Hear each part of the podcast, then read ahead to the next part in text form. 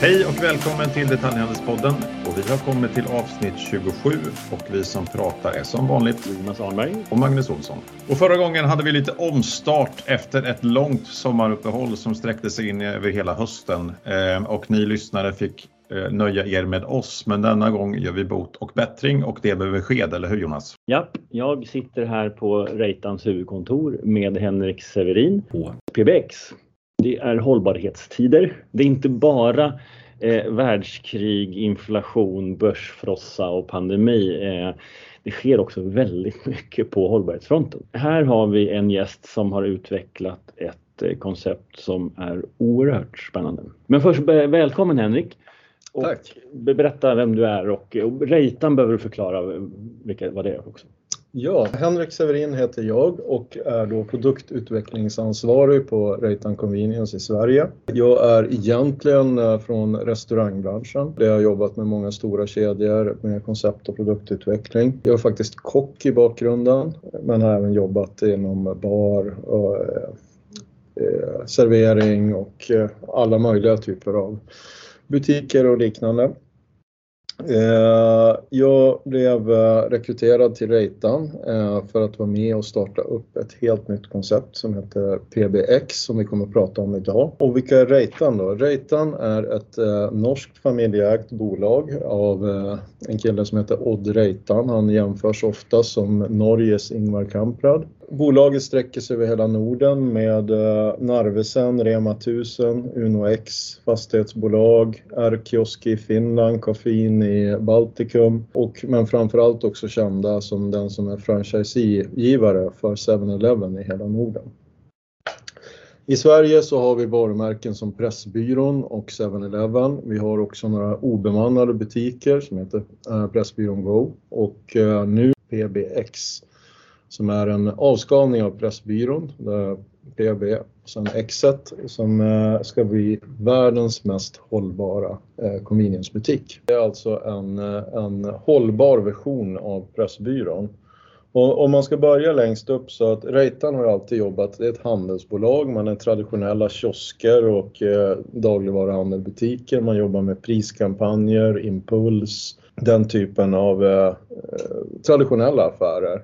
Men det har också under tiden växt fram att man vill bli mer hållbar och därför har man då startat många initiativ i de olika länderna. Bland annat i Norge så har man köpt upp och driver egna hållbara kycklingfarmer. I Danmark har man jobbat väldigt, väldigt mycket med lokala producenter för att se hur kan vi ta in lokala producenter på olika butiker. Och i Sverige så fick vi då uppdraget att skapa världens hållbaraste butik. Och det här är en del som totalt kallas för internt för vår antropocen-strategi. Där vi vill göra olika typer av experiment för hur vi ska kunna integrera det här långsiktigt i den totala affären. Vi vill lära oss av de här projekten.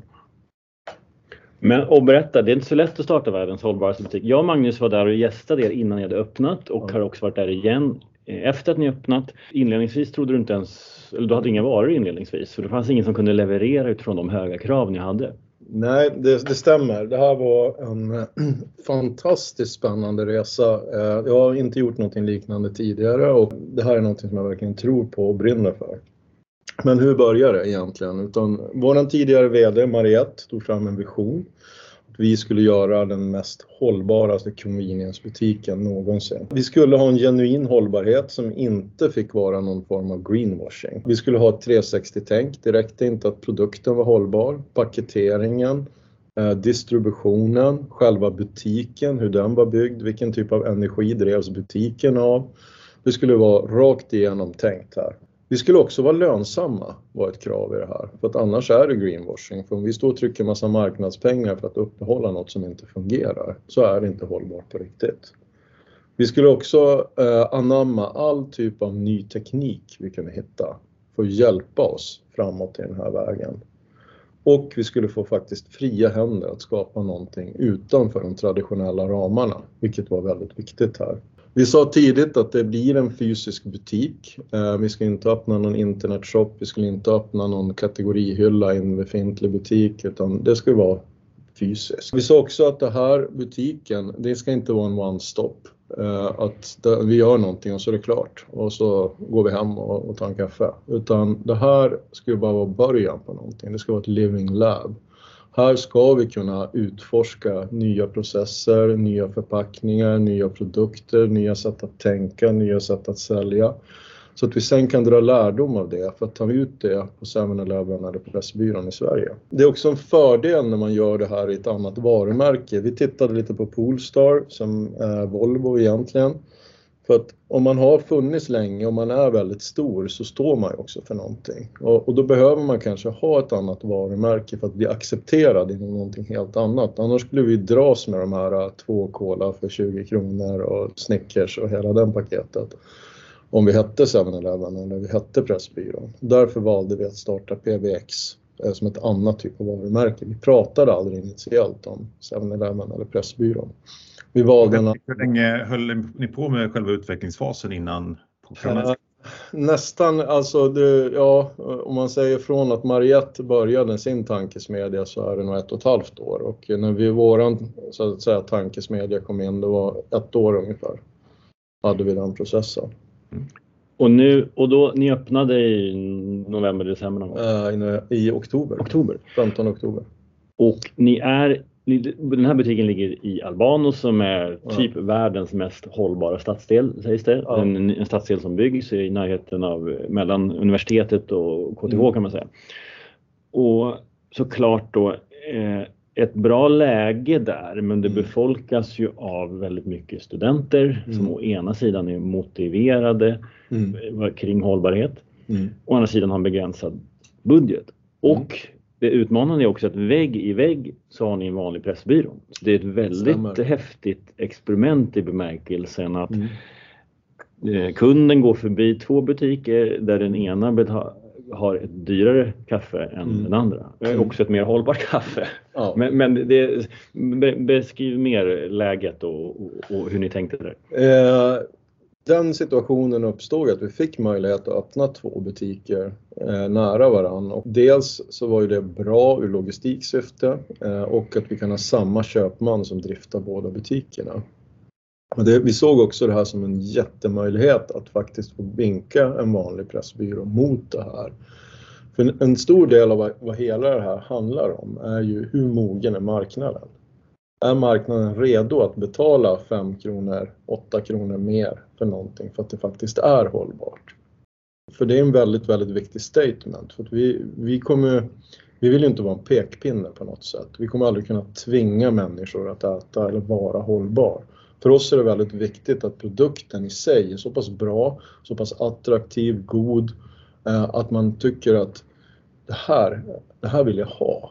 Och sen att det också är en bonus, att det är 100% hållbart. Men vad är skillnaden då rent praktiskt, Henrik? Alltså, alla har inte varit i Albano och sett den här fina butiken, men hur är kundupplevelsen? Vad är skillnaden i sortiment och så vidare? Den är gigantisk. Vi kan komma tillbaka till den biten om vi fortsätter lite grann runt Albano-delen här. Att vi ville egentligen ligga på centralstationen och vi hade faktiskt förhandling om 2 olika lägen där. Men vi ansåg att de var för undanskuffade, att det inte var tillräckligt bra. Och vi blev erbjudna just Albano som är navet för svensk hållbarhetsforskning. Och det är visserligen väldigt dopat att stoppa en sån här butik i ett sånt område. Men samtidigt som du säger, utmaningen är att studenter har inte så mycket pengar. Det var ett svårt val, men samtidigt så kändes det i slutändan väldigt logiskt att placera butiken här. Också för att den här finns det en kundbas som faktiskt kan ta till sig det här och kanske sprida det vidare. Vi har ju tänkt att det här på sikt ska bli fler butiker. Och då behöver vi en trogen kundbas som också gillar det här och står för det här. Men har de gått in och handlat något då? De har handlat. Vi öppnade ju, det saknades ju fortfarande 5 000 bostäder när vi öppnade i oktober. Och vi visste att de inte skulle flytta in förrän i januari. Men vi var väldigt, väldigt måna om att få upp den här. Den hade faktiskt, skulle vi ha öppnat i maj 2021. Och då sköts ju hela på grund av corona då att man skulle ha digital utbildning. Så ingen skulle finnas på skolområdet förrän i oktober. Och då valde vi att skjuta öppningen till oktober och då sköt man ju byggprocessen ytterligare här till januari. Men innan jul här så hade vi svarta siffror. Vi var lönsamma. Dock tyvärr så är vi drabbade av en andra våg just nu. Vilket gör att läget ser inte jättebra ut de här månaderna. Men vi tror på en stark comeback så fort folk får komma ut igen. Men om du tar kaffet som är dyrare då. Mm. Dyrare kanske fel begrepp. Men det kostar ju mer än i Pressbyrån bredvid. Det... Har det kommit någon reaktion på det? Ja, alltså vi säljer fortfarande mer koppar på Pressbyrån. Men vi säljer till lönsamhet på PBX också. Så att det finns fortfarande en kundkrets som är väldigt mån. Men det är dels också att det är en mycket högre kvalitet på det här kaffet. Ja, och just när det kommer till kaffe. Människor är beredda att betala 50 kronor för en cappuccino på espresso. Alltså, ja. Där tycks det ju finnas en möjlighet. Men vad det gäller alla andra produkter är det inte samma generositet från konsumenten att betala mycket. Vi har inte haft det trafikflödet ändå som förväntas när de här 5000 bostäderna är fyllda. Men vi ser en jättetydlig trend att det som går i den här butiken är mat. Vi säljer väldigt mycket sallad, vi säljer väldigt mycket mackor. Vi har lite trögare på de traditionella, till exempel godis. Säljer inte alls samma nivå som vi gör i den andra. Men ni har ju ingen godis. Vi har choklad, vi har ju faktiskt en hel del hållbar. För det måste säga, för det har vi inte berättat att du har ju satt upp väldigt höga krav på vilka produkter som får vara i butiken. Absolut. Du har slängt ut läsk, tobak, spel, godis. Mm. Allt är det som man förknippar med att man köper i en vanlig 7-Eleven. Att ha tobak och spel var en icke-fråga. Ja, det är den största motorn som finns i den här typen av affär. Men vi tror på att det finns en affär utanför det här. Och det är också en del av experimentet. Kan vi stå på ben utan tobak? Kan vi stå på ben utan de traditionella sockerprodukterna?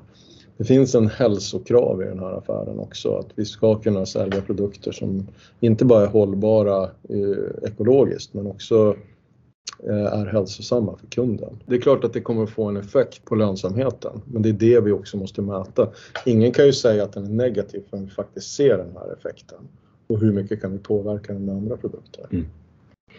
Men hur snabbt är utvecklingen då? Man märker att till exempel om en godis, det säljer inte lika mycket. Liksom, byter man sortiment snabbt då eller försöker man ändå hitta rätt inom kategorin så att säga? Vi kommer att försöka hitta rätt inom kategorin så mycket. Om vi tar godis till exempel så är den största boven varit palmolja.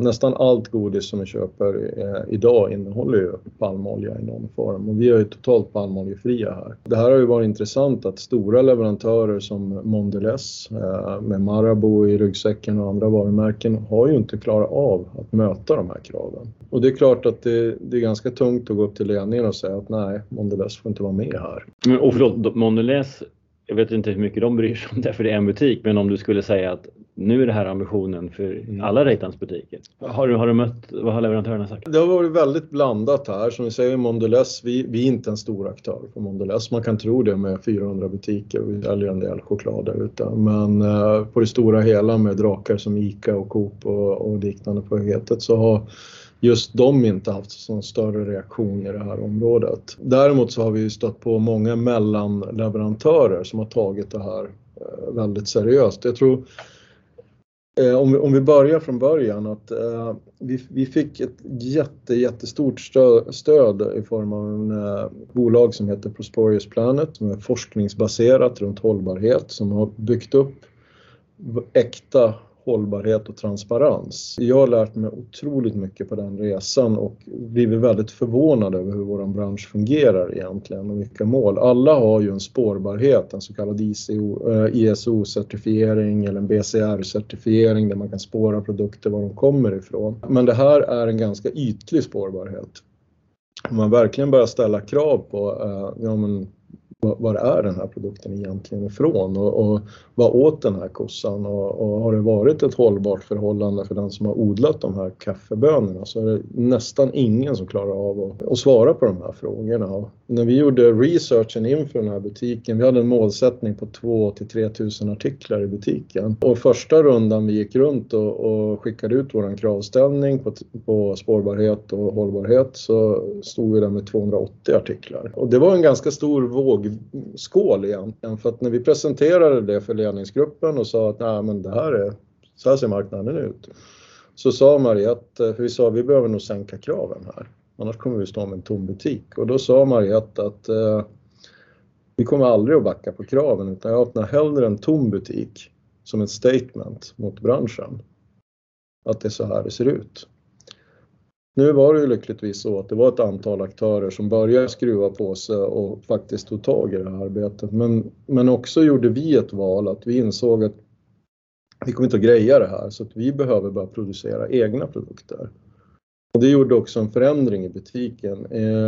Så att det här är en enda butik där vi faktiskt har ett beredelsrum bakom. Här kan vi göra egna mackor, här kan vi producera grillmackor, korvar, sallader och liknande. Vi har beredningsbänk, vi har kylytor, vi har det. Och då kan vi också hålla en högre kvalitet och en högre nivå än de leverantörer som finns på marknaden idag. Ett annat mål som vi hade förutom palmolja var att vi inte skulle ha något rött kött i butiken på grund av då koldioxidpåverkan. Vi hade ett undantag och det var korvgrillen, för korv är en ganska stor statement för oss. Men här valde vi att vi skulle gå att korvgrillen, där ska vi ha vegetarisk korv. Men vi hade då, som traditionellt har man ju vanlig korv och så har man lite vegetariskt. Här hade vi vegetarisk korv och så hade vi lite ekologisk griskorv. Så det är den enda alternativa köttkällan som vi godkände där. Och vi gick runt i väldigt många leverantörer och tittade på de här vegetariska produkterna. Tyvärr så sa, här hade man ett moment 22. Producenterna sa, vi har bara den här ganska dåliga produkten. Ja, varför det? Ja, för den säljer inte. Nej, men den är ju inte så rolig heller. Så här fick vi helt enkelt tänka om och börja titta på vad kan vi göra. Vi tror inte heller på att vegetariskt, det vet vi traditionellt, det säljer inte för att det är vegetariskt. Hälsosamt säljer inte för att det är hälsosamt. Utan det som säljer, det måste vara gott, det måste vara snyggt, det måste vara bra paketerat. Sen ska det vara en bonus att det är vegetariskt och att det är hållbart och hälsosamt. Och vi hittade väldigt mycket roliga samarbeten här. Också bland annat med Rescued. De tar hand om slattar när till exempel Felix tillverkar sina inlagda rödbetor. Och så processar de om det till räddad rödbetshummus som vi idag kör på våra grillmackor. Och det här är någonting vi kommer även att lansera på 7-Eleven på sikt.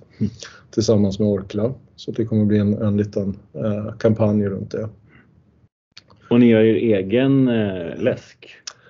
Vi gör inte läsk, däremot vatten. Och det var ju också någonting vi identifierade ganska tidigt. Att vi tycker det här med vattentransporter i Sverige är ju någonting som är helt vansinnigt. Vi är ett av de få länderna där man faktiskt kan dricka direkt ur kranen. Och vi ville egentligen, vi har även färdigprocessat vatten i butiken. Men då har vi jobbat med väldigt hållbara varumärken. Men vi har också exploaterat som den första butiken att sälja vatten på flaska smaksatt som vi producerar direkt i butiken. Så vi har byggt en kolsyraanläggning där vi stoppar färsk frukt i flaskor och förseglar med kolsyrat vatten. Och det här är väldigt, väldigt unikt. Det gör ju att du får en 100% naturlig kolsyrat vatten med färsk frukt i, som ger en smak som är helt oslagbar. Men det intressanta i den här också är att när du har druckit upp din flaska, går du till kontoret eller till din skolsal där du har, då kan du fylla på den här flaskan, så har du citronvatten hela dagen också. På så sätt räcker den här mycket längre.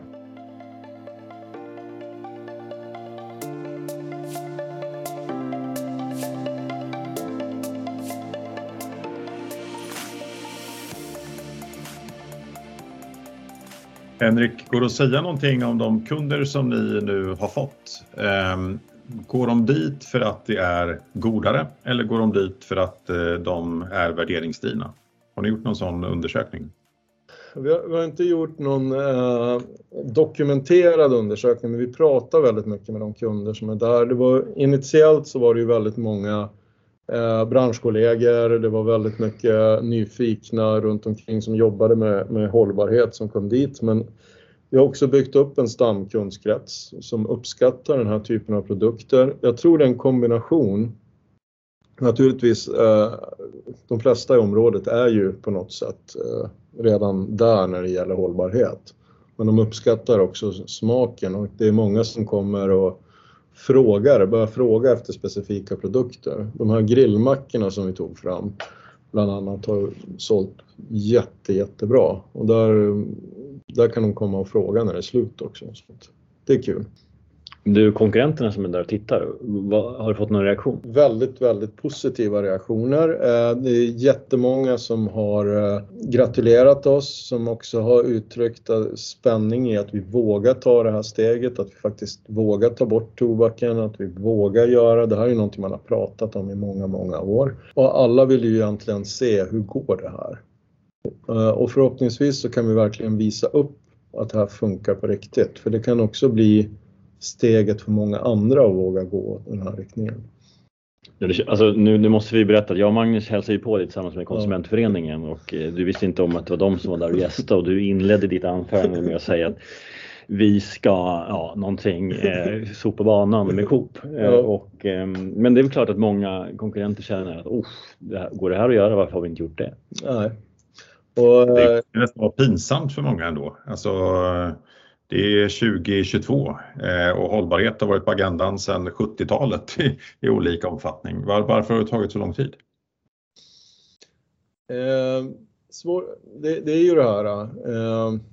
Marknaden är ju en knepig varelse. Det är lite grann som alla har ju pratat om vegetarisk mat i 10 år. Och ändå vi som jobbar med utvecklingen vet att det är knappt 1% som köper den här produkten. Men i konsumentundersökning efter konsumentundersökning så säger och bedyrar alla att jag vill ha det här, jag vill ha hållbara, jag vill ha det. Men vi ser det inte riktigt i köpmönstren.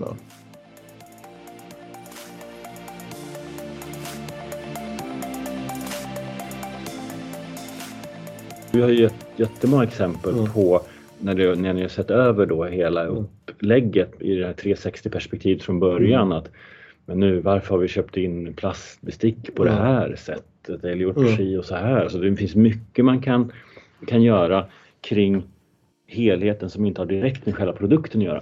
Verkligen. Och det har ju verkligen också varit en ögonöppnare i någonting här som stod, som jag inte riktigt hade reflekterat över tidigare. Det är det här med engångsmuggar.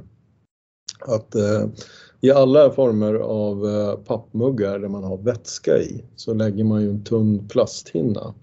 Vilket gör att du inte kan kompostera de här. Utan själva plasthinnan, den finns ju kvar i en 20-30 år.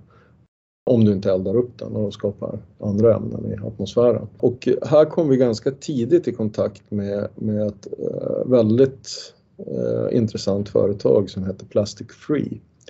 Och de här 2 ingenjörer som har lyckats skapa en hinna, en biologisk hinna av, jag vet inte exakt vad den består av, men det är olika växter som har samma vattenbärande funktion. Så att den här är 100% komposterbar direkt. Du kan lägga den i jorden och den förmultnar. Men du måste dricka upp kaffet fort. Nej, den höll förvånad. Det var en process. De här hade patent för Europa, de vann innovationsmässan i Dubai och de hade börjat lansera lite på tyska marknaden. Så vi var de första som tog in dem i Sverige och då hade vi ingen butik så att vi körde dem som experiment på 7-Eleven. Vi hade 15 butiker och började testa de här. Det var inte så lyckat för då sprack de. Men det var en bra lärdom så att tillsammans med dem så har vi jobbat fram en tjockare hinna, en bättre limning som gör att idag funkar de och nu kör vi dem fullt ut på samlarväven. Okay, så det är en produkt som har lämnat men har spilt över från PBX till era andra? Nej, vi har inte tagit in den till 100. Vi sitter tyvärr i avtal fortfarande och det här är ju problematiken när man är en stor kedja. Att man sitter i stora avtal som man måste göra klar innan man kan gå över till nästa steg. Det är väldigt kostsamt att bryta den här typen av avtal. Men målsättningen är ju på sikt att vi ska ta in den här typen av produkter på allting. Men också att det här är ett fantastiskt ämne som vi hoppas att vi ska kunna ta fram lock, sugrör, liknande av framöver. För att idag har vi ju papperslock och papperssugrör som är jättebra funktion men det är inte så gott när man äter det. Henrik, en fråga då för att nu har ni kört det här ett antal månader, ni lanserade i oktober, ni gjorde svarta siffror redan innan jul. Sen är det en dipp nu med covid och mer social distansering och så vidare men När liksom är nästa steg? Kommer man att öppna fler PBX eller kan man ha kvar de här gamla servicebutikerna? Smutsar de inte ner de höga ambitionerna som ni har haft som företag när det gäller att skapa PBX? Det är väl lite hur man ser på det. Det skulle vara väldigt svårt att flytta 400 butiker över en natt. Det kommer att ta tid. Och naturligtvis, vi har en femårsplan här att hur vi ska fasa produkter över.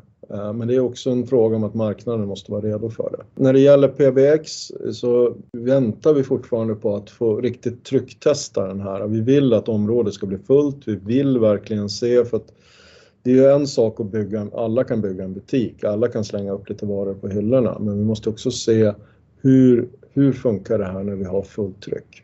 Hur funkar logistiken? Hur funkar produktionen? Är det här långsiktigt? Den testet har vi inte riktigt fått den som vi vill ha. Hur uthålliga tror du att ni är? Kommer det sluta med att man tar det bästa av det här och stoppar in i 7-Eleven och Pressbyrån? Eller tror du att det på riktigt kommer liksom orka hela vägen? Jag tror att det är två saker som oberoende av varandra kommer fortsätta. Vi ser inte PBX som en butik, vi ser det som ett varumärke. Vi har idag redan 15 7-Eleven som säljer aktivt PBX-produkter under varumärket PBX här i Stockholm på test. Och tanken är att vi under 2022 ska lyfta ut pokeballs, sallader, mackor i 7-Eleven-sortimentet från PBX. När det gäller själva PBX som varumärke så har vi fått jättemycket förfrågningar från fastighetsägare, vilket är superkul. Det finns ett jättestort intresse för den här typen av butiker. Däremot, vi skulle vilja skruva lite mer på den här. Vi behöver kunna mäta lite mer. Jag tror att PBX, det här är ju bara steg 1. Det finns mycket kvar att göra, både när det gäller hållbarhet men också affären PBX. Och förstå vilken typ av produkter ska vi satsa på här. Vad är vi egentligen? Hur uppfattar kunden oss? Vi behöver mer data för att bli relevanta i den frågan. Och sen när vi har en bra plattform att stå på, då kan vi skala det. Vad säger franchisetagaren som har ju då både en vanlig enhet och PBX? Tycker den att det är jobbigt att gå tillbaka till den gamla? Liksom, känns det mindre rent? Ja, det gör det faktiskt. Och nu har vi världens bästa franchisetagare här. De som sköter den här butiken, de brinner ju verkligen för hållbarheten. Och det här är också en nyckel till varför det här blev en success från dag 1. Att de verkligen tror på det här. Och det behöver man, när man ska göra någonting som är helt nytt, out of the scope, så behöver man folk som faktiskt är beredda att göra det där lilla extra och tänka lite utanför boxen och kanske ta en smäll här och där. Och ändå liksom tro på det här långsiktigt, och det gör de. Och där, jag skulle nog säga att det var en av de största nycklarna i hela processen, att hitta rätt personer för den här butiken. Men och du, det här perspektivet, det är en fasning som du säger, och det är väl så att, ja, det är kanske inte någon av oss vet, men om Seven och Pressbyrån kommer finnas kvar överhuvudtaget och så, men hur som helst så kommer ju delar av sortimentet blir mer hållbart. Om du tar palmolje-exemplet, varför kan inte ganska snart kommer det väl kännas, borde vi inte ha det här kravet för alla våra butiker, oavsett kedja? Det vore det ultimata, och där är vi tillbaka till den här. Dels sitter man på långsiktiga avtal som ska ridas ut. Sen tror jag också att det här är någonting som marknaden inte riktigt är redo för. Det ser vi ju på den godisförsäljningen som vi har. Jag skulle, om jag får titta i spåkulan lite grann, så skulle jag snarare tro att man kommer att landa i kanske 2 sektioner. Där man har kanske en hållbarare sektion och man har en traditionell sektion. Och sen får det över tid visa hur det här går. Och leverantörerna då? De förändringar, har du någon leverantör som först fick nej och sen har fått komma in? Och de förändringarna de gjorde då, var de omfattande? Och gör man det, kan man göra det för hela sin produktion då, eller gör man det bara för PBX? Vi har väldigt få leverantörer som faktiskt ändrade sitt sortiment. Några stycken, och de hade många av de här bolagen, om man säger så, en Orkla eller de här, de äger ju inte produktionen själva, utan det är en form av logistikhubb för andra producenter som de i sin tur ska påverka. Så det är väldigt svårt. Så det, antingen har de då själva hittat en annan producent av den här produkten, vilket har fått in det. Alternativt de som har en egen produktion har vissa kunnat påverka, men ett år är väldigt kort tid att påverka en linjeproduktion. Man skulle behöva längre tid. Jag tror det kommer att dyka upp fler och fler framöver. Det däremot de här inte var beredda på, det var de kraven på transparens i produkterna. Vilket faktiskt gjorde att många köper ju sin, så att säga, insikt i produkten. De köper någonting och de litar på att de gör det de ska. Men när vi börjar syna det här så måste de faktiskt göra jobbet själva, och det var de inte beredda på. Där fick vi en vändning på många som faktiskt själva började säga, jaha, men är det så här det funkar och det här var ju inte bra och varför gör vi det? Så det var väldigt, väldigt positiv effekt hos många leverantörer som inte ens hade tänkt på det här tidigare. Och det ser man ju, jag vill inte på något sätt dissa certifieringar, men vi beslutade ganska tidigt att certifieringar är ingenting för oss. Certifieringar kan du ju ganska lätt köpa bort, att du gör ett jobb igen, att du verkligen har insikt i dina egna produkter. De flesta certifieringar har ju naturligtvis en grundfundament att vara bra och stå för det de står för, men de fullföljer inte heller sina processer riktigt. Kaffe var den största ögonöppnaren där i den värld hur det fungerar, för att här sa vi också att det är inte bara det att bönan ska vara hållbar, utan det måste också finnas ett incitament att de som odlar de här bönorna, de ska kunna livnära sig på det. Det gör ju att kaffet blir avsevärt mycket dyrare, för majoriteten av de producenter som finns idag, de kan inte livnära sig. Det är inte funktionellt. De går under.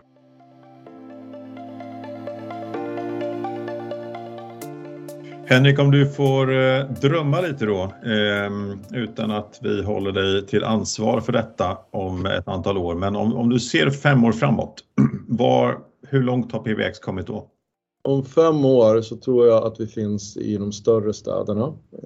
Vi kanske har 2-3 enheter i Stockholm. Jag tror att vi har ett fast sortiment både på Pressbyrån och 7-Eleven av PBX-produkter. Jag tror att det är ett varumärke som är förknippat med hållbarhet och framförallt som har en hög trovärdighet. Det är det handlar om, som står för att det här är genuint genomtänkt. Det är inte bara något som är. Och jag tror också att PBX inte är ensam. Jag tror att många andra har gjort liknande resor. Dagligvaruhandel, restauranger, QSR. Där man faktiskt har gjort statements. Där man har gjort det här på riktigt. Jag tror också att det finns en högre villighet att betala för det här. Och att se värdet i det. Otroligt spännande, Henrik. Om du börjar sammanfatta och tänka framåt här. Vad är det som har varit enklast i det här? Har du gjort någon så här ögonöppnare i att varför har vi inte gjort så här tidigare? Och det här var ganska enkelt att åstadkomma.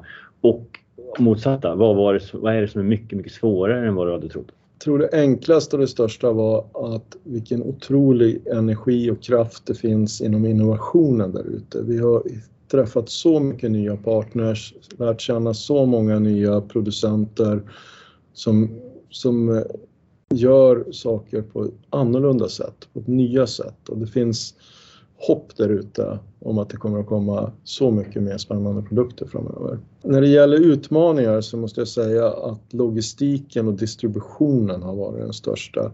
När man tittar på många av de här nya producenterna och småskaliga producenterna som faktiskt gör hållbara produkter, så de stora traditionella distributörerna vill inte ta in de här. De är för små i volymer, det är för små producenter och man har inte möjligheten att göra de här stora avtalen. Det skulle vara lätt att vara lokal och det skulle vara lätt att ta in produkter om det fanns vägar, och det var otroligt komplext. En pressbyrå har en distributionskanal via Axfood. PBX har 6 distributionskanaler via olika typer av mindre lokala distributörer, och det är djungel att hålla reda på när man ska lägga ordrar och vem ska man prata med och hålla på. Vi har till och med identifierat runt 20 produkter som vi handlar online från Hemköp. För att vi har ingen distributör som vill ta så små volymer. Och det här kommer ju att bli en nyckel, eller det kan också vara en öppning för framtiden att hitta andra vägar att leverera, för att kostnaderna för distributionen är enormt hög och byråkratin är helt fascinerande. Och det är väl den största flaskhalsen vi har idag för att kunna nå hållbar utveckling. Det är intressant, så att, och det kommer väl mycket av alltså dagligvaruhandeln och servicehandelns stordrift, och som leverantör då, för att leverera så måste du kunna leverera till 1400 ICA-butiker, annars är det inte intressant att ha med. Exakt. Men det måste ju finnas luckor där delar av sortimentet är mycket mer lokalt.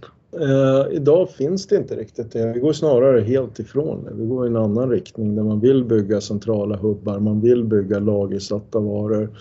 Och det här är ju också en nackdel, för att det är därför de flesta dagligvaruhandeln har exakt samma produkter på hyllorna, för att det finns inga andra att tillgå i de här stora hubbarna som byggs. Så återigen, här finns en stor gap och möjlighet för de som kan lösa den nyckeln med lokal leverans. När du har hittat en sån så får du höra av dig.